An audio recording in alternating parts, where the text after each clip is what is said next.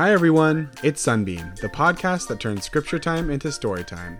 From legendary animals to fierce battles to important lessons, the scriptures are an exciting place. So let's dive in. We're Megan and Gabe, and today we're talking about the most delicious fruit ever. What's your favorite kind of fruit? Mine's watermelon. Are we talking about watermelon? Yum. We're not talking about watermelon. Oranges? Nope. Kiwi? Nope. Those are all delicious, but the fruit I'm talking about was part of a dream the prophet Lehi had, and it was desirable above all other fruit. You mean it was better than any other fruit? I told you it was the best fruit ever. Now, Lehi had this dream, and it was a very special dream. It was a dream given to him from Heavenly Father, and we call those dreams visions. So in Lehi's vision, he saw this amazing fruit on a beautiful tree. But before he saw the fruit, he had to walk through a dark and dreary wilderness. That doesn't sound very fun, especially because Lehi traveled for the space of many hours in darkness. I think I would be feeling lonely and a little afraid if I were walking through darkness for a long time. How would you feel? Well, Lehi probably felt that way too because he began to pray unto the Lord that he would have mercy, and the Lord did. After his prayer, Lehi was in a field, and across the field was that beautiful tree with the delicious fruit. So Lehi did go forth and partake of the fruit, and it was most sweet, above all that I ever before tasted. And as he ate the fruit, it filled his soul with exceedingly great joy. Wow! I bet he felt so happy to have that fruit and so thankful that Heavenly Father answered his prayer and saved him from that dark and dreary wilderness. Have you ever felt sad or scared and prayed so that Heavenly Father would help you feel happy? That's so awesome that Lehi's prayer was answered. And that fruit was so awesome that he began to be desirous that his family should partake of it also. When we have or see something super cool, do you guys ever want to share it with your family? I know when I see something awesome, I tell our kids about it so they can enjoy it with me. And when I make a yummy treat, I'm really excited to share it with our kids too because I know they will like it and I want them to be happy. Lehi felt that way too. He had something amazing and he wanted to share it with his family. So in his vision, Lehi started looking for his family. He finally saw his wife Sariah and their sons, Sam and Nephi. They were standing a little way off by a river. Sariah and Nephi and Sam looked confused. They weren't sure where to go. But then Lehi beckoned unto them, and did say unto them with a loud voice that they should come and partake of the fruit which was desirable above all other fruit. He said, Come this way. You've got to try this amazing fruit. And it came to pass that they did come and partake of the fruit.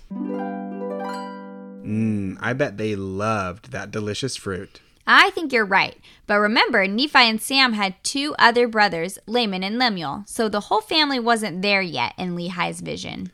That's right. Lehi wanted Laman and Lemuel to have some fruit too. So he looked around for them. Finally, he saw them, but they would not come and partake of the fruit. That's so sad. Why do you think they wouldn't come? I think it was because they didn't have faith in the Lord or in their dad. Remember how much they complained about leaving Jerusalem?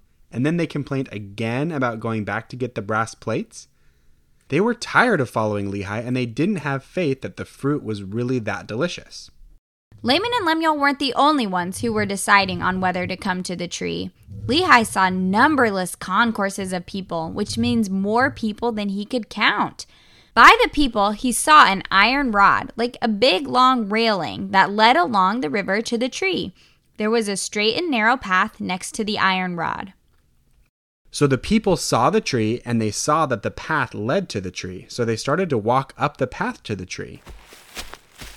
But then all of a sudden there arose a mist of darkness. and the people on the path did lose their way that they wandered off and were lost.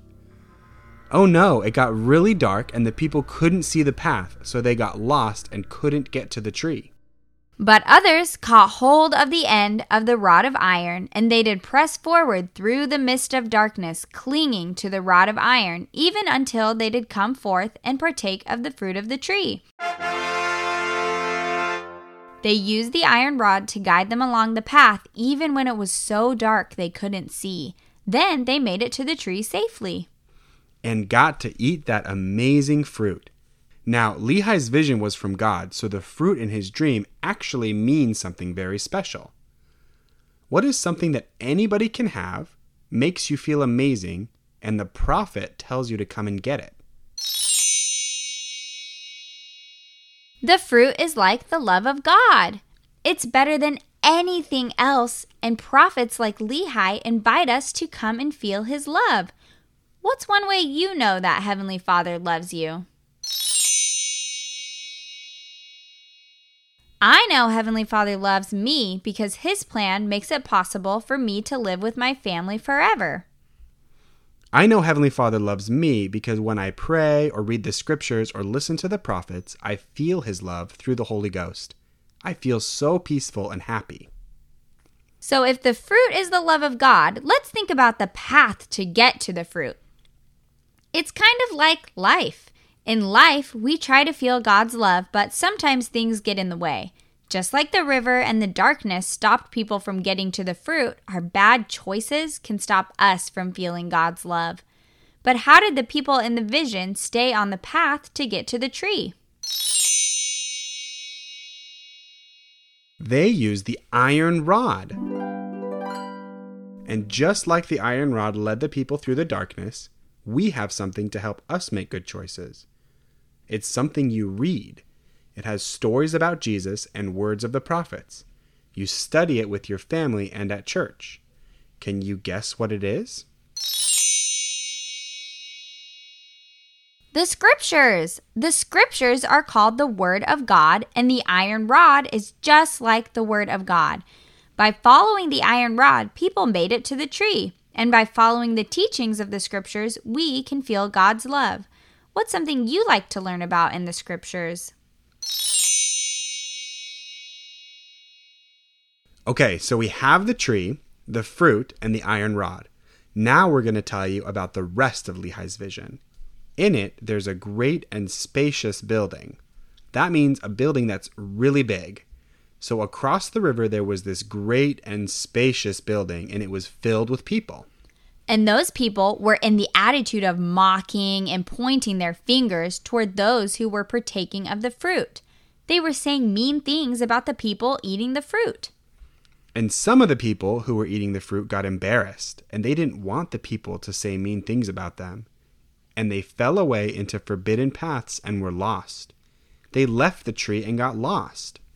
It's not very fun when people are mean to us, but we can just ignore them. We shouldn't let anybody try to stop us from feeling God's love. Yeah, some people may want you to make bad choices. Laman and Lemuel decided not to eat the fruit. Do you think that made them very happy? We should be like Lehi and Sariah and Sam and Nephi and follow the teachings of the scriptures so we can feel God's love, and that will make us so happy. And that's Lehi's vision. Told you it was about the best fruit ever. You're right, because God's love is the best feeling ever. But I do still love watermelon. Me too. What can you do today to feel God's love for you? I can say my prayers and listen to the Spirit to see how it makes me feel. And I can invite my family to read scriptures with me, just like Lehi's family held onto the iron rod together. God loves everyone, and we can all read the scriptures and listen to the prophets to feel God's love for us. You can read about Lehi's vision in 1 Nephi chapter 8. You can also print off a coloring page of the tree at sunbeamstories.com. Send us a picture of your artwork and we'll say your name on a podcast episode. We can't wait to see your coloring. Also, tell us what you think of the podcast. Message us on Instagram at sunbeam.stories or on facebook.com slash sunbeam.stories. And if you know of any other families or kids who might like Sunbeam, will you send them a link to an episode or tag them in one of our posts? We want as many kids as possible to learn these scripture stories. And that's it. Until next time, this is Sunbeam.